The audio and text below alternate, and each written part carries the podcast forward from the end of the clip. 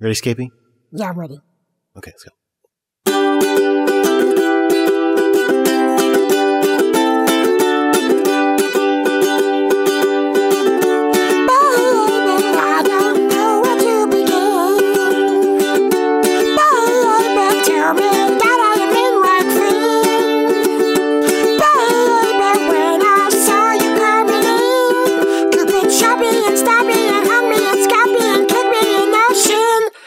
Baby, it's wax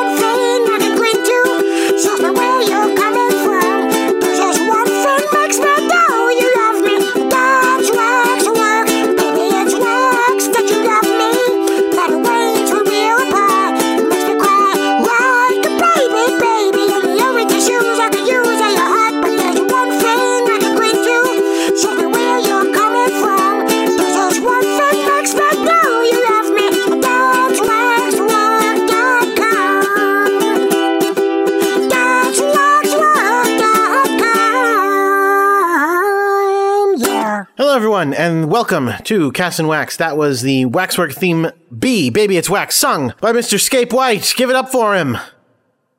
I'm assuming you all just clapped. Thank you for that. Thank you for that, especially from me because I sang it. Right, thank you for. I played the ukulele. He did the singing. That is, and that was the important part. So you got the message across that that's waxwork.com. Right, right. That was okay. Look, uh, thank you for all being here. I'm trying very hard not to say this is a jam packed show, but it is a pretty jam packed show. Oh, I said it. Damn. Uh, especially because I don't want to do as long shows. La- last week's show was a little bit longer than I expected it to be, but I'm going to try to make this one move a little bit quicker, a little faster, faster, faster. Um, but I do have Mr. Uh, Rory St. John here. Let me bring him in as well. Mr. Rory St. John, come on in. Hello, everyone. It is I, Rory St. John. Hello. Uh, thank you for being here. Okay, uh, Rory, do you have any exciting news? Anything new about the Queen's Institute for Extra Historical Studies? No, I don't. Okay, then I'm moving on. Um, Scape, do you have anything new about you? None in particular. Okay, I'm moving on, moving on. I have plenty new with me, okay? I have plenty new with me. Because you, being in the world, will know that the market machine is still not freaking active. Okay, am I upset? Yes, I'm very upset. I'm very, I'm very aggravated. I'm stymied. I'm uh, PO'd. Well, all sorts of things. I'm, I'm, I'm not happy. How about that? Why isn't it active? More problems, more problems. We've spotted more problems with it, Jordan. You can't activate it because. Even though I specifically said invasion of privacy, not a problem. Listen, it's not going to be invading your privacy just because it sees you at all times and can hear you at all times. That doesn't mean it's invading your privacy, but there are all these lawsuits saying that there is going to be invading our privacy. An injunction being put in place saying you can't do this. You guys are jerks, okay? You guys are jerks. This thing is going to work. I don't understand what the problem is. But no, I look, I don't, we don't have, we don't have time for me to freak out about the market machine right now because we have so many things on this show. Uh, we do have two radio serials we're going to do. We're going to do This Day in History and Where Are They Now in History. But first, I have something special for you. I've been digging through the archives of the waxwork stuff. It's very specific of you. Oh, You know, all right, all right, all right. But what I'm saying, I'm talking about like, uh, you know, archives of, of cast and wax, you know, the, the unheard segments, things like that. You know, really, as a waxwork historian, I should be introducing this segment. Oh, really? Are you going to bring up that gem again? But the gem was solved by me proving that I was the waxwork historian. All right, fine. Can you please tell us? We have a bit of waxwork history to share with you today. Rory, would you like to introduce it? Why, yes, I would. Thank you very much, Jordan, for the opportunity. As you probably know, Cast in Wax was founded three years ago on March 31st. We've just passed the three year anniversary for Cast in Wax, the podcast of waxwork.com. Now, at that point, the podcast was done weekly as it is now returning to uh, currently, but the second episode that ever came out came out on April 7th, 2008. And in that episode, driven into a blind rage, our former co-host Frank Allen became incredibly aggravated with me and my extra historical studies and attempted to do an ambush interview with me that was unplanned, you know, just jumped into an interview with me rather than the segment he had prepared. Now you're probably wondering what happened to the segment he had prepared. That's right, Rory. That is right. And I have unearthed that segment. Uh, it was a timely interview. It wasn't necessarily a very good interview, but it was timely at the time. And I guess that's why he got rid of it. He, he never bothered to air it after that. But this was originally recorded to be aired on the April 7th, 2008 podcast of Cast and Wax, the second episode, 100 episodes ago. And it, uh, it, it is tied in with, um, you know, events that were occurring at that time. Frank does do a pretty good introduction at the beginning of this, kind of catching you up on what current news events he's, uh, he's, he's alluding to and what the interview's about, which is kind of amazing because I didn't think he was that good of a, of a news person, really. Well, once in a while he had his, you know, he had his qualities. I mean, as you said, it's not a very good interview overall. That's true. That's true. All right. Well, let's get right to it. This is 100 episodes ago. You were supposed to hear this interview, but you didn't. Now it can be heard. Here's Frank Allen interviews. Frank Allen Interviews. Starring Frank Allen. Hello and welcome to Frank Allen Interviews. My name is Frank Allen and we have a very special exclusive interview with a gentleman that you might have heard about on yesterday's news. Uh, as the Olympic torch was running through London on its way in his long journey to uh, the Beijing Olympics, a man leapt out of the crowd and grabbed the torch, uh, trying to uh, wrestle it out of the hands of the of the person who was uh, was holding it at the time, who was, of course, uh, former Blue Peter presenter uh, Konnie Huq, a uh, British celebrity. Uh, Blue Peter, for those of you who don't know, is a uh, British television show, longest running television show for children in Britain.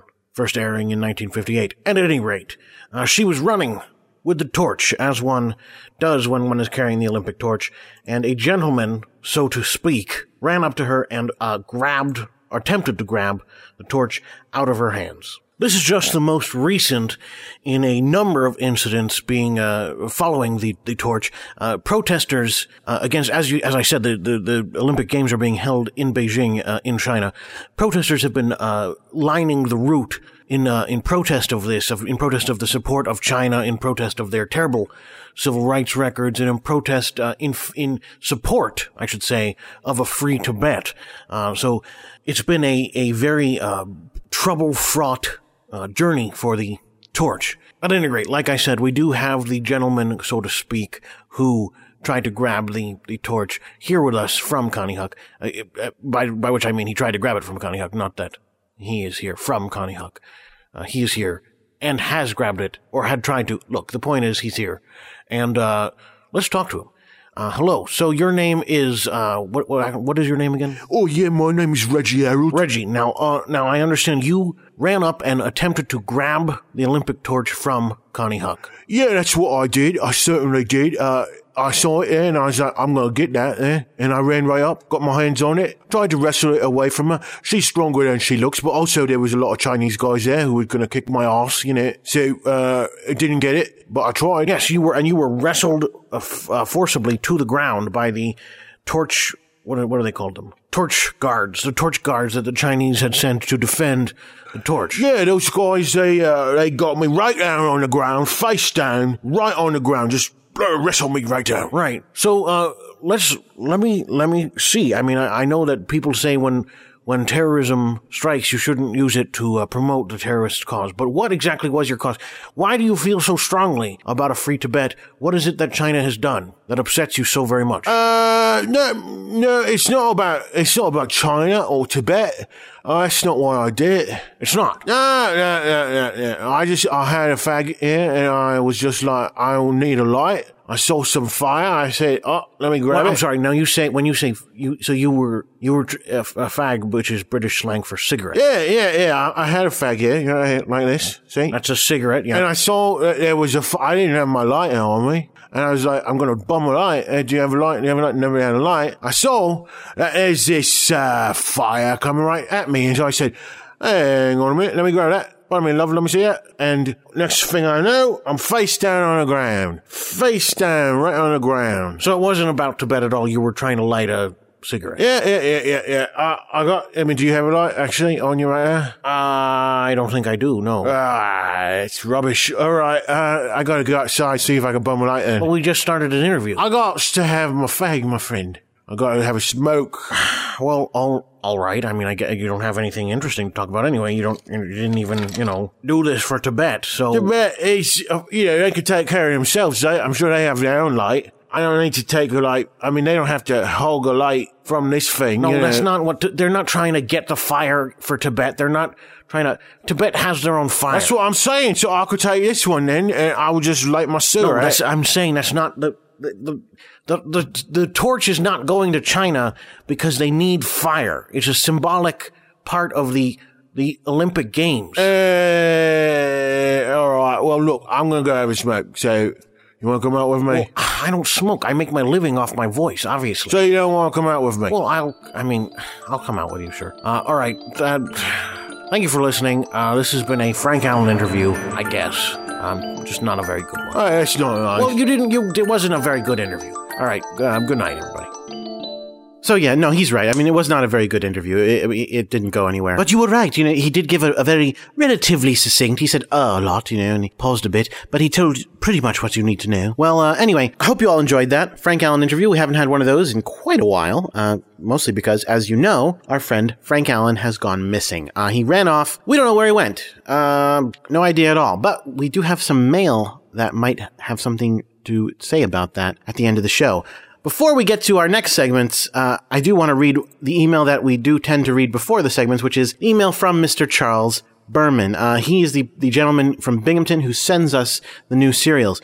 Uh, he has been having some trouble recently, but here's a new email from him. Let's see what he has to say. Rory, would you do the honor? Yes, of course. Dear Jordan, first of all, I have to say I really enjoyed the Kanye West cover. I hope a lot of people write in to say how good it was because I certainly think it deserves very wide acclaim. If the amount of public acclamation a work deserves is a measure of how much its author should be remunerated by the market machine, then this track should make you rich. I'm glad to hear you've been working on the new modifications to the market machine. Actually, this gives me a lot of newfound confidence in the idea, since now that the machine can monitor people, we will be able to see when anybody is getting a little unhappy with the machine and stop them. This is possible, right? Because I know I would never criticize the market machine or its great creator, and I want to make sure nobody else does either. I'm glad to hear you're enjoying the serials and that you like Jane. She doesn't show up in this week's Nathan Van Eden, but I think I can reveal that she does return in the future. Thanks for backing me up on the annoying rescue letters. To be honest, I'm not sure why, or if, I'm the only one who is getting them. But hopefully whoever it was will get the picture. Whoever it was keeps talking about how he or she doesn't know Slam Jackson's address or something. Oh well. Enjoy, Charles. All right, Charles. Uh, lots of things again. I mean, let me address them again as I like to do in reverse order. Uh, the rescue letters, good. Yes, yes, all of that. Nathan Van Etten, wonderful. Although we might not hear it this week, we'll hear it again next week. The point is, the, the market machine. No, Charles. No. You're, again, you don't get it. I said it's not about invading privacy. I don't, it's not, I, just because you don't think the market machine is a good idea does not mean that you're going to be punished.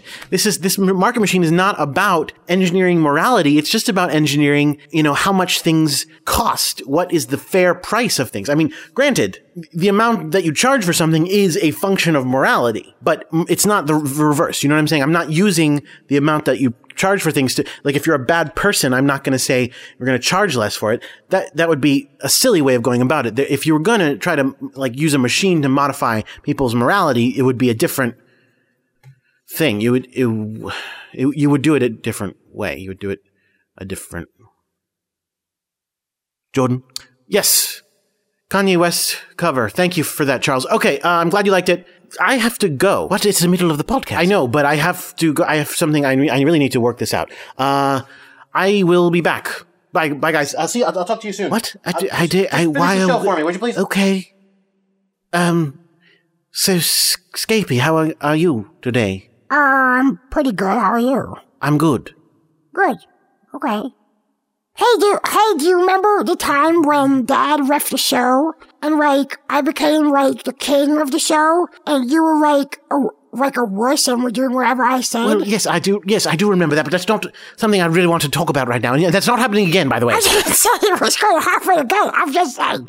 Dude, remember that? That was pretty funny. Yeah, I don't think it was funny, actually. I don't think it was funny at all. So, without further ado, since Jordan is gone, I'm just going to continue with the show. We will now hear the two serials that we'll be listening to. One, of course, being Slam Jackson, Adventurist. The other one probably being Donnie Palumbo's Clubhouse of Supervillainy. And smacked in the middle of those two will be my This Day in History and Where Are They Now in History. As it is a very informant, you know, segment that tells you about something that happened historically on this day, of course. I course. made you eat cat food. Do you remember I made you eat cat food? That was pretty good. No, it was not good. All right. Slam Jackson, Adventurist now. Slam Jackson.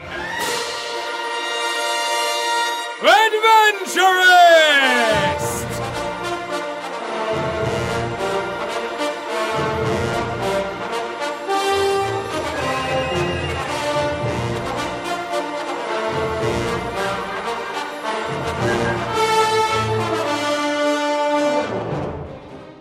By C. Henry Berman.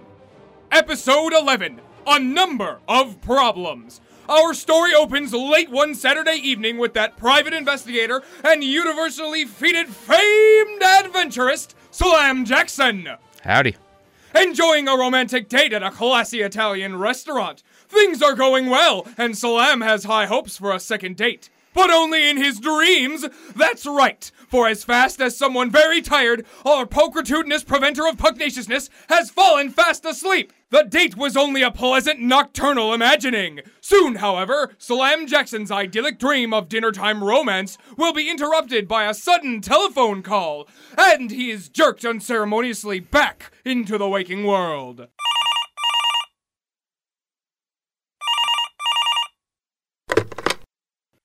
Um, hello? Slam Jackson, private investigator. It is I, Slam Jackson. Why does everyone introduce themselves that way? Another imbecilic inquisition, you arithmetical addlepate. Instead of people who introduce themselves that way, cannot include everyone. Since far from introducing myself, I'm instead discussing the number I. The number I? Indeed, Jackson, a lowercase, in the italics. I know. I was kind of asking why you were calling me up at 3:30 in the morning to talk about it. No doubt it's a great inconvenience, my enumeric acquaintance. By waking you up a statistically significant number of hours past the average bedtime, I'm not inconsiderably subtracting from the sum of time that you would get in which to sleep. Yes, you are.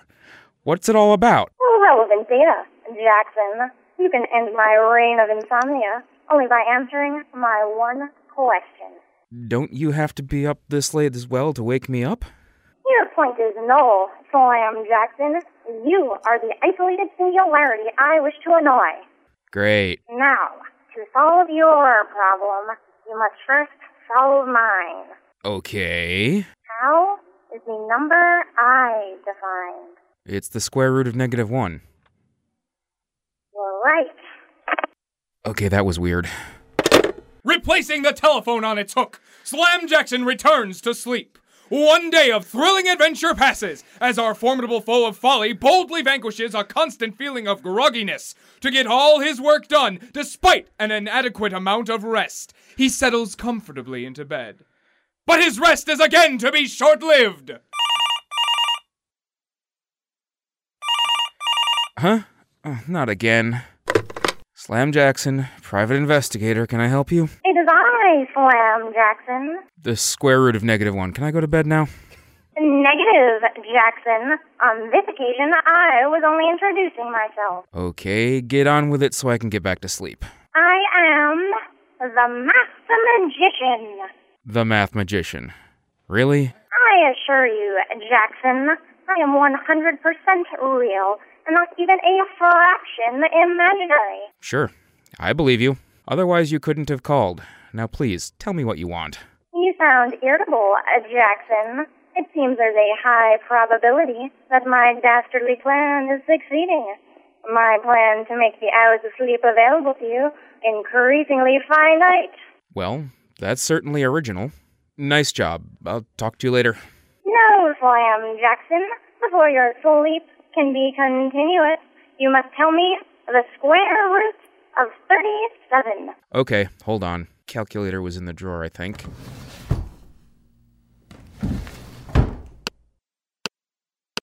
Six point oh eight two seven six two five three. Good night. You're correct. Sleep well, Jackson, now that you're primed for a night of rest. Geez, so she wasn't just a nightmare. Having deduced that much about the nature of his new arch nemesis, Slam Jackson soon prepares to continue his nightly routine of sleeping. But not before preparing a midnight snack. Darn. Out of turkey. His night is thoroughly ruined by the mathematician and his errant turkey. Slam Jackson proceeds onto the land of Nod. The inevitably drowsy day follows, and Slam must struggle mightily to keep his eyes open wide during his spine-tingling battles with the juggling trapeze star of Petrozavodsk, the Enslavior, the Cuckoo Cock, President Robot Mugabe, and the Jamaican Chicken Jerk.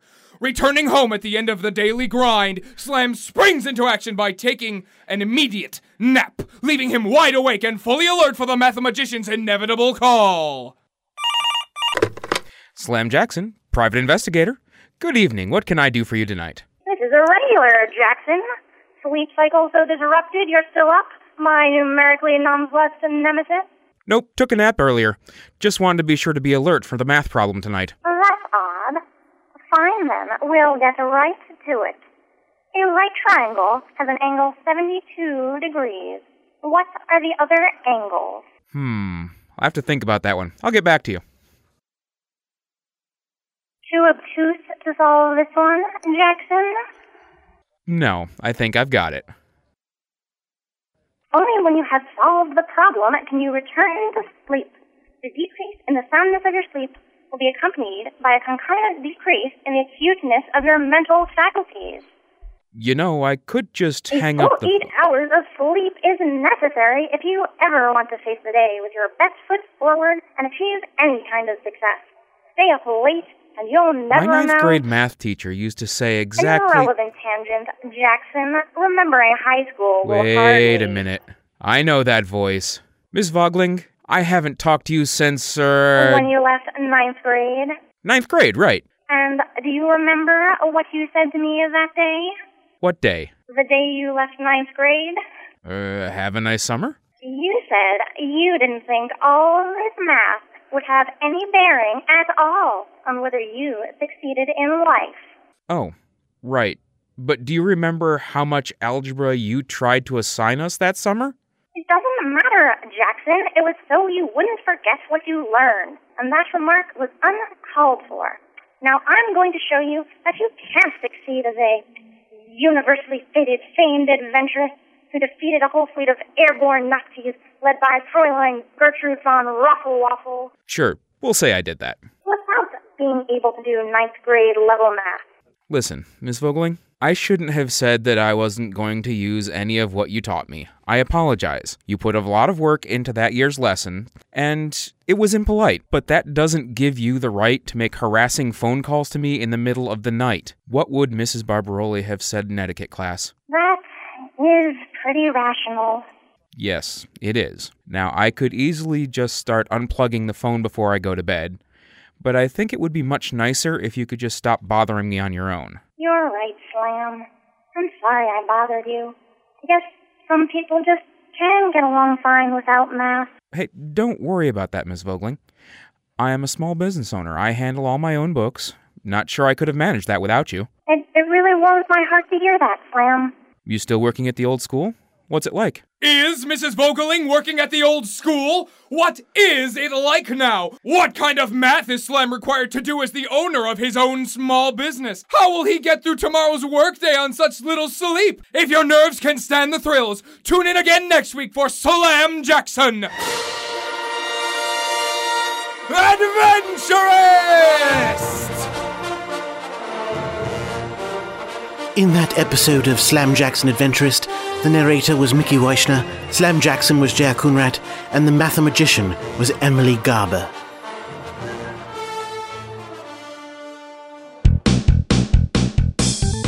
Hello, my name's Roy St. John, and you're listening to WHRW Binghamton, and this is This Day in History.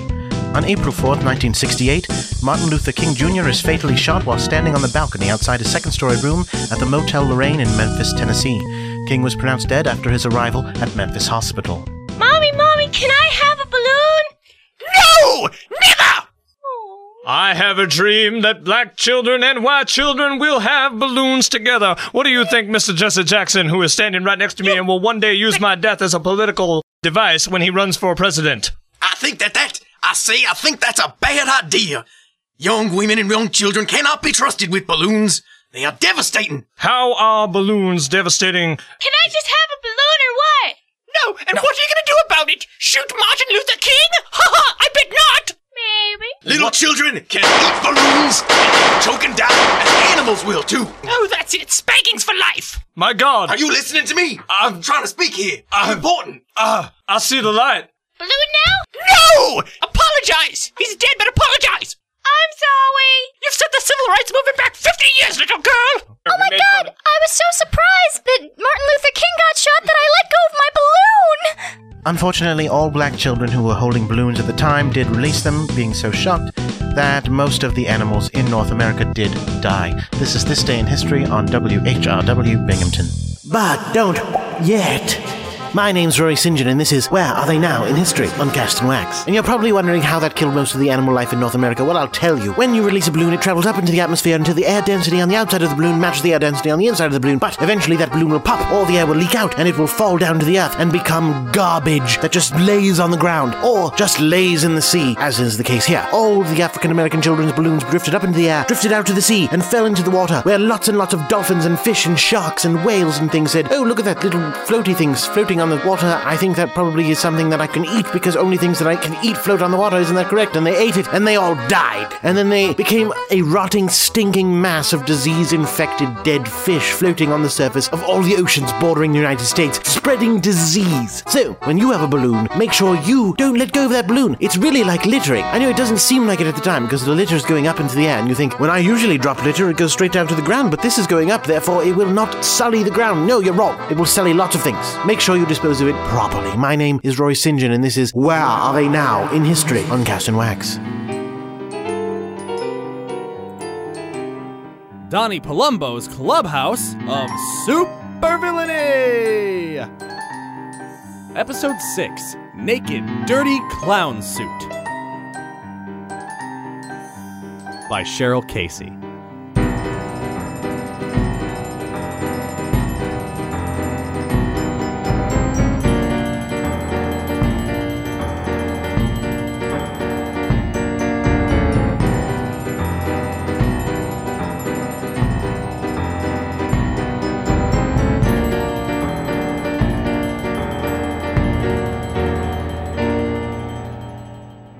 Previously on Donnie Palumbo's Clubhouse of Supervillainy.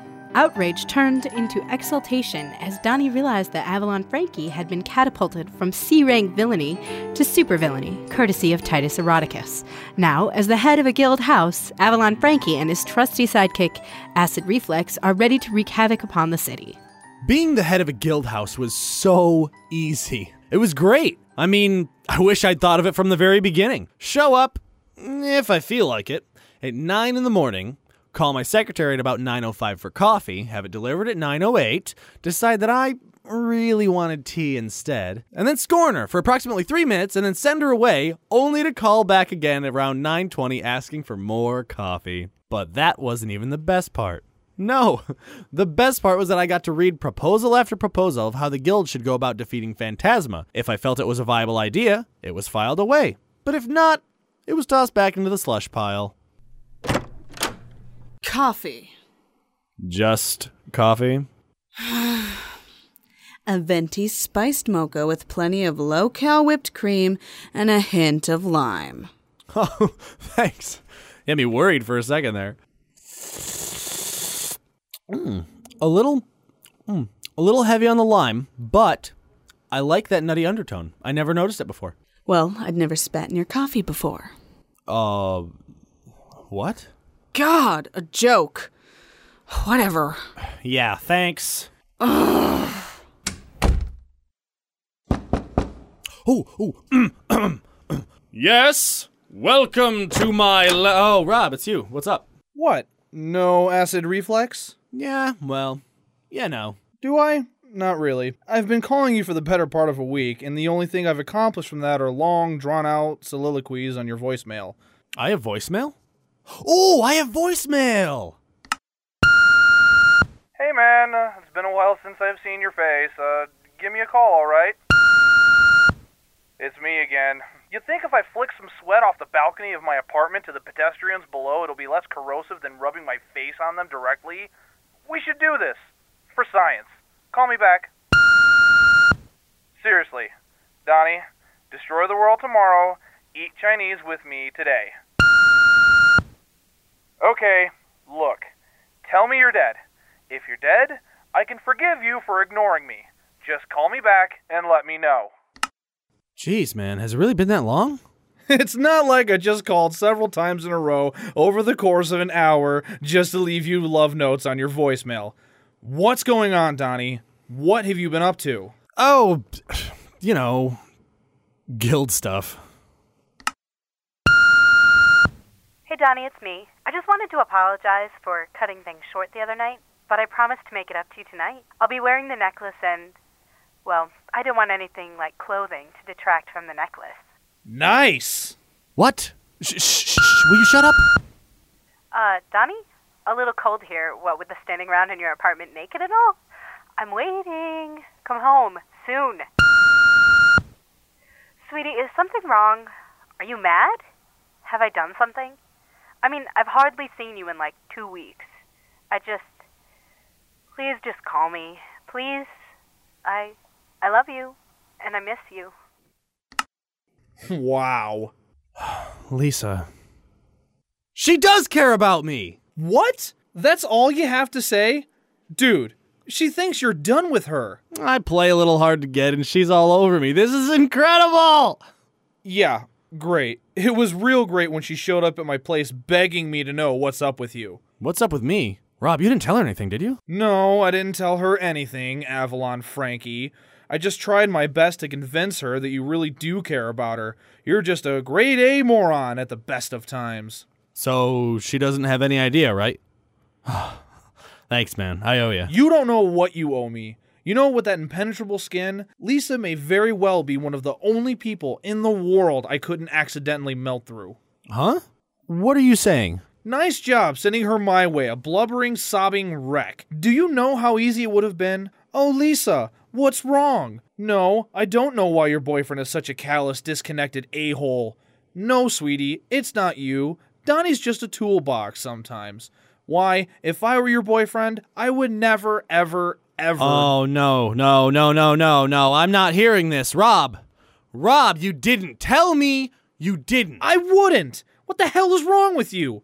Who do you think I am? What the hell's wrong with me? You're the one talking about swooping down and snatching up my sloppy seconds. Oh, so you are done with her now, huh? What? No. You have nothing to worry about. It doesn't matter how doable her body might be. Her head's already screwed if she's seeing anything worthwhile in you. You know what? Stay away from my girlfriend. Oh, we're going there now? Yeah, we're going there. You're like that creepy uncle lurking at the back of a kid's party, dressed in a dirty clown suit to hit on single moms. What? Where do you even come up with this? You know what? It doesn't even matter. Enjoy your guild house, you purple costume dildo. I'm done. Done? What will you do without your clubhouse base acid reflex? My name is Rob. Rob. Rob, Rob, oh, come on. I haven't even told you the plans I was about to unleash.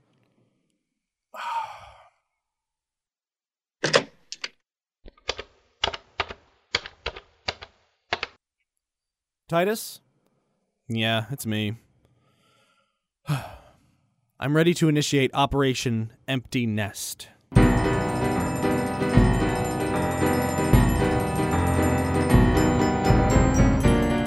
In that episode of Donnie Palumbo's Clubhouse of Supervillainy, Donnie was Ed Jones, Rob was Jordan Randall, Lisa was Julia Adams, and Ms. Conception was Angela Timon.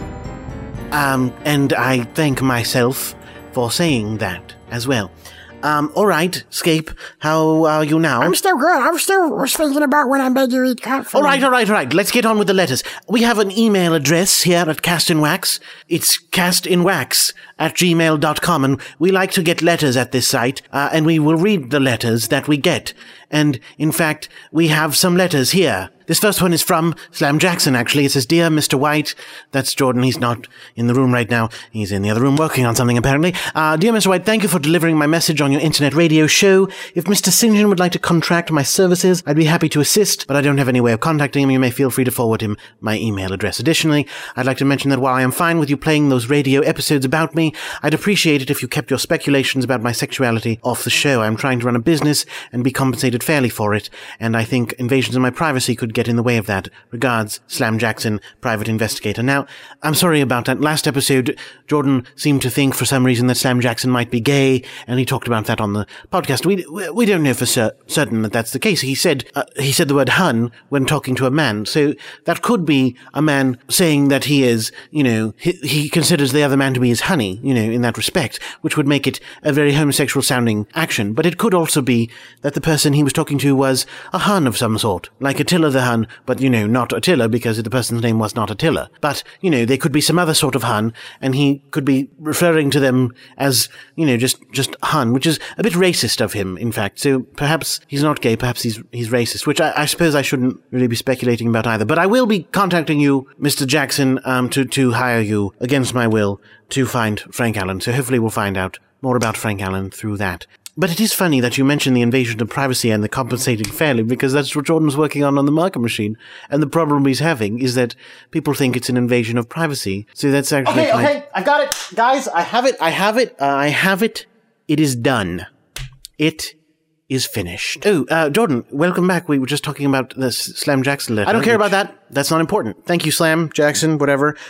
I have fixed it. I have made everything better. This is going to be amazing. Oh, um, the market machine is fixed. Wrong. Actually, the market machine is dead. Those of you who have been against the market machine from the beginning, congratulations. There is going to be no market machine, at least not based on the thing that I, you know, did. Uh, the point is, I've stopped working on the market machine. I have changed it.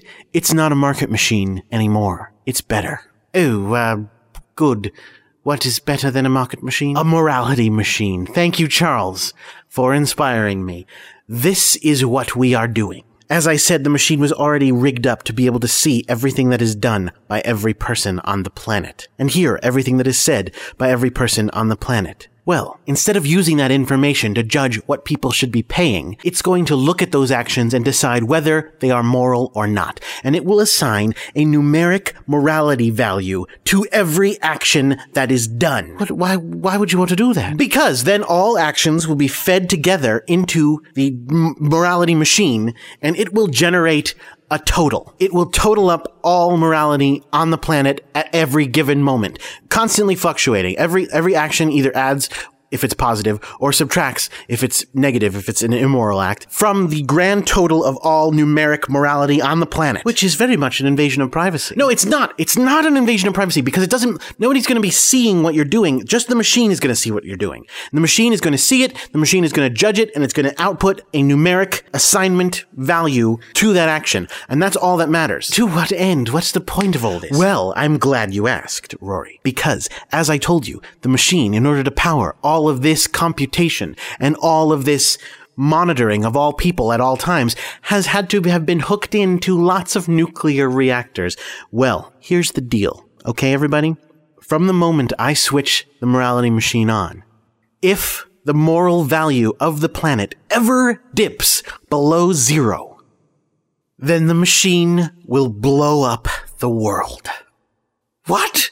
Why would you do that? That's ridiculous. What's wrong with you? Because, look, I'm, I'm not trying to destroy the world. I don't want the world to be destroyed. But what I do want is for the world to be, on the whole, good.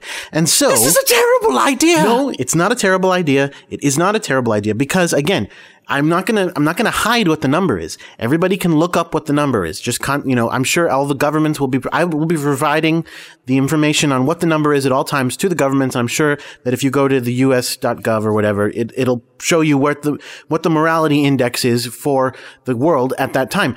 And you can use that information to try to, you know, better yourself. If, if the, if you see the numbers are going down, start being nice. Start being nicer. Just, just make yourself a little bit nicer. And then we're not in any danger. You are insane. That is an insane idea. Why would you do this to us? Look, I, like, because again, I'm not trying to blow up the world. Well, it just sounds like you're trying to blow up the world because it's going to end with the world blowing up. Of course, the instant you turn it on, it's going to blow up the world. No, that's not true. It is not. Not true. to mention that the machine itself will see that what you are doing is blackmailing the world, and that's a negative thing, and it's going to go off the charts on its own, and it's just going to blow up everything. You cannot do this, Jordan. Don't be stupid. Rory, what do you think I was doing for the last 15, 20 minutes? I've been programming the machine. It's not going to do that. So it's based on your morality, is it? Well, of course it's based because mine is right. Look, Rory, everybody knows whether what they're doing is right or wrong. Most of the time, people know whether what they're doing is right or wrong. But there are all shades of grey. What about if someone is stealing in order to feed their starving family? It's a more, it's a mathematical equation. The, the, the, the, the stealing has this value, but feeding your family has this value. So you put it together and it might come out to be a positive number, even though there's a negative act in there. It, it's what matters is what you net, not what you, not that every action. That's the whole point. I'm not saying we're going to eliminate all bad action. Of course not. You just have to offset the bad action. This is never going to work. It's as soon as you turn it on, it's going to blow up the world. Rory, that's I know for a fact that that's not true because first of all, I programmed it so I know how it runs, and it's not going to run in such a way that it will blow up the world as soon as I do it. Second of all, I know that because I turned it on before I came into the room. Obviously, I'm not going to wait around. People are going to stop me if I do this. People are going to be afraid. I needed to make it happen, so it it already happened. What? It it already happened. Listen, uh, it, the number is lower than I'd like. We're at about 5,000 or so. That's where we've been hovering. But that means we're, fi- 5,000 is pretty good. It means we're 5,000 above. Like, We're, we're up. I was thinking it would be in like the kind of tens or hundreds of thousands. Let's get it up there, guys. Let's all work together. Let's do good. Get it up there. Just make sure that, you know, there are some crazy people out there who are going to do bad things, but we have to compensate for them by being good to each other. You're insane. You are clinically insane. No, I'm Rory. I'm not. It's working. Look, take a look in the next room. You can see. I still. I doesn't matter. Oh my god. Oh my god. Oh my god, it's true. He's really done escape. He's turned on the machine. He's got a morality machine that's monitoring everything everyone does. And it's judging us all. Well, okay, I don't care. It's not going to judge me. Actually, he's right. He's not. Uh, He's he's a, he's an animal. And so it's not going to judge what he does. He can do whatever. I mean, you know what I mean? Animals aren't held to the same morality that humans are, but it's going to judge you, Rory. But again, I think overall you're good, aren't you? I mean, you're not a, you're not an overwhelmingly negative person. I don't think I'm a negative person at all. Well, good. Then, then you're going to be fine. You keep just doing your best. I'll keep doing my best. Everybody can, can keep an eye on the number, do their best. And if, like I said, if it starts going down, if some bad stuff starts happening, just work harder. Work harder to bring it up. You know, start being extra nice. You know, I am ashamed to even know you at this moment in time. that's rid- okay. That's an offensive thing to say. D- did you did you read all of the, the listener mail? You're not even close. I only read one piece of it. Oh, okay. Well, then let's uh, let's get right back to it. Um, I'll, I'll, I guess I'll read the next one since you read the last one. Dear Jordan, Rory, Scape, and Frank, if you're back, no, he's not. I just wanted to write in to say that I've been listening to Cast and Wax for the past three years and have loved all of it. It's been just about my one source of entertainment since just about nothing else I find really measures up. The 100th episode really put a cap on it. Probably the greatest episode from the greatest series I have ever heard. Every part of it surpassed the previous unrivaled achievements of Cast and Wax. This is amazing. Except for one thing, Jordan has become so whiny about looking for letters of encouragement and praise that I simply can't listen anymore. It will be tough to give up something I love with every fiber of my being like this, but oh well. Good luck in the future, guys. Marilyn McIntern T. Well, screw you, lady. Like what? You just went and you said it was the be- and then you di- what a jerk. This lady sucks. You're going to be making the numbers go down on the machine. Please stop. Stop being so mean. I don't look. The, I, everybody's entitled to get angry once in a while. That's uh, that's part of what the machine accounts for. In general, I'm a good person, and look at you know, if you think I'm being bad, compensate or something. But I, you know, you can't. Everybody's entitled to get mad. This woman is a jerk. Escape. Why don't I get you some moist food? Here, would you like some? I Yeah, can just get you some. moist food for Uh, you. have some. Stop Here, it. Calm down. Just one yelling at a woman, and she's not even going to hear it. So she, it's not a big deal. It doesn't matter if she hears it. The machine's going to hear it. The machine's going to hear what you have to say. It's not, it, but it's gonna be, I'm just venting. The machine will know the difference between venting and sincere hatred of a stupid, bitchy woman. Look, I want letters because I want to know that I'm doing a good job. Ugh, fine, look. You, I, I'm, I'll miss you. Except that I won't. Jerky woman. Rory, please read the next letter. All right, um. My dear Mr. White, it is regrettable to that, having subjected myself to the hitherto diverting experience of an evening with the podcast that so selflessly you and your associates conjure from the recesses of the creative engines of your mind, I was perforce compelled, to my revulsion and horror, to be audience to an announcement which, in its temerity, in the very hostility of its bravado, suffused me with a passionate rage so violent that though separated from its provokers both by uncounted miles of space and by that mystic skin or veil which, though contrary to our limited mortal understandings, yet evidently in the very fact of this epistle, separates imperfectly, if not with an earthen wall, then at least with a heavy and opaque curtain, the realm of the living from that murky one now inhabited by your humble correspondent, yet I desired still some satisfaction from the root of my indignity. It is with this in mind that I demand that your cat Scape, that feline whose articulate tendencies so uncannily breach the bounds of our comprehension with regard to the abilities of his species and whose announced intentions towards the unwarranted appropriation of one of this author's works for an as yet uncompleted work of opera so galled their innocent and, being deceased, disadvantaged victim, immediately halt all work on his adaptation of my novel The Call of Cthulhu until such time as granted appropriate leave and warrant, such a sequel as whose time may never arrive given Scape's behavior hitherto. If compliance with this reasonable demand is not demonstrated, I can but hint at the unnatural horrors whose effects are terrible, but whose aspects the very vessel of my communications cannot here contain, and to whose ravages from this underworld I now inhabit, Scape White would be the victim. I remain, sir, as ever, your obedient servant, the ghost of H.P. Lovecraft. Mr. Lovecraft, thank you for writing. I am quite a fan of your work. Uh, but what I will say is that I know that Scape is in the rights in this case because the work Call of Cthulhu, which um, is in question, is definitely in the public domain. I'm afraid to say. So at this point, uh, you have lost all rights to uh, the governance of the. Uh, production of things based on the Call of Cthulhu. So, uh, sorry about that. Like uh, the machine, like for example, I know for a fact the morality machine is not judging my actions right now to be bad because we're within the bounds of the law and the law that is agreed upon, you know, by the et cetera, et cetera. So the point is, uh, I know that that we're uh, we're in the rights on this one. Scape. Speaking of uh, Call of Cthulhu, though, how is it going? How is the work going on your uh, your project? Um, hmm. Well, uh. Yeah, because I because I noticed that you ha- didn't ask me to read you the Call of Cthulhu this week. No, I didn't. I didn't have time to do that. You didn't have time. No, what were you working on? I was working on like mostly sleeping, but also there were demons I had to fight. Down. Yeah, yeah, yeah, demons. Sure. Uh, you may have to be fighting a ghost soon, apparently, because Mr. Lovecraft here is threatening you. Well, I could beat a ghost. I've eaten a ghost mouse. Do you remember? That's true. That is true. But Mr. Lovecraft, I remind you again, it's in the public domain. He's in the right. Hopefully, you don't get mad at him. And Scape, get to work on your stupid project. All right, all right. You're lucky that the machine's not judging you because it would be calling you lazy right now. Whatever, Dad. Whatever. Okay, we did get another email. Uh, let's see. This is Dear Cast and Wax. Now, don't take my word for it, but I'm pretty sure that Frank Allen was visiting my place of employ till he was very recently escorted off the premises. Oh, awesome. We've been looking for emails about where Frank is. Mr. Uh, Mr. Slam Jackson, take a listen. He tended to keep to himself in the back of the room, but he had a habit of harassing the staff.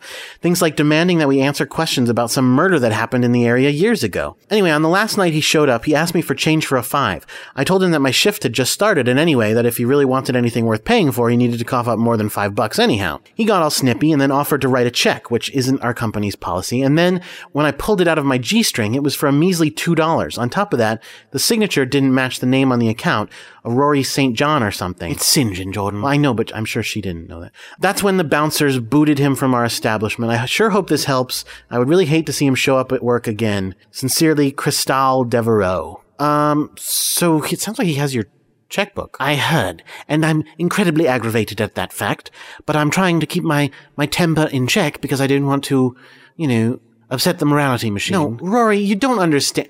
You, you're allowed to get angry. There's nothing wrong with getting angry, especially when somebody is stealing money from your bank account. Well, all right, then I'm very mad. Frank Allen, you better stop doing that.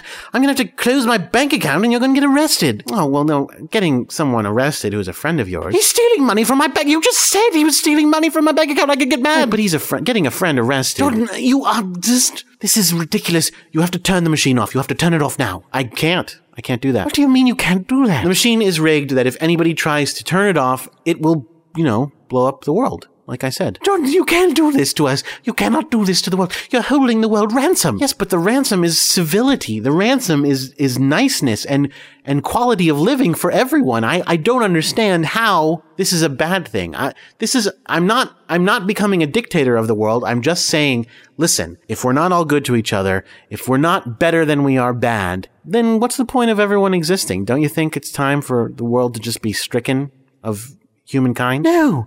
Not at all. Well, too bad. I do. Okay. Um, thank you all for listening. Uh, and we, uh, it's time for us to go. Do write into us at castandwax at gmail.com. No, Jordan, there's one more letter there. No, it's not important. It's not important. It's just, um. what does it say? No, no. Oh, fine. Go ahead. Read it. Jordan, it's Kerry from the Market Machine team. I tried to send you this private email, but I think the report is too large and your AOL bounced it back. We need to cease operations until we have an emergency meeting. Please tell me how soon you can convene the team. If we continue with the design as we have been planning, it seems that the machine will be responsible for the extinction of the human race in roughly 2062. You will see the details in the attached report from the Market Machine Analysis computer. We must reevaluate. Jordan, this is, what is going on? D- don't worry. This is ridiculous. Carrie, obviously, yes, I saw your report. Everything's fine because I got rid of the market machine. There's not going to be a market machine now. There's going to be a morality machine. It's totally different. The problems are dealt with. If we la- look, hopefully, you know, we're going to last well past 2062. What do you mean, hopefully? Well, because it's the morality machine it's in the hands of the people. If they're, if the, go, the number goes down, you know, but look, look, the number has gone up since it's already at 6,742. So clearly it's on the, we're on the upswing. People are getting better. Not that they've heard about the machine yet, but once they hear about it, they're going to be much better. Jordan, you really have to find a way to stop it. There is no way to stop it. Okay, Rory? This is it. We are getting moral. If I have to kill everyone, nobody will be moral if they're all dead. Right, right. But I mean, if I have to threaten to kill everyone, and then the people who don't want to die, which is everyone, will look. It's too late. The machine's on. That's the way it is, everybody. That's the way it is. The world's going to be a better place. If you say so. I, that's exactly why. It's because I say so. Anyway, God. Quick song. I recorded a, a ukulele for covers cover of the X-Men theme song. This one was not a request, but I just felt like doing it. Uh, hopefully everybody will enjoy it. The X-Men theme song from the 90s cartoon. Everybody behave. And I'll uh, be seeing you.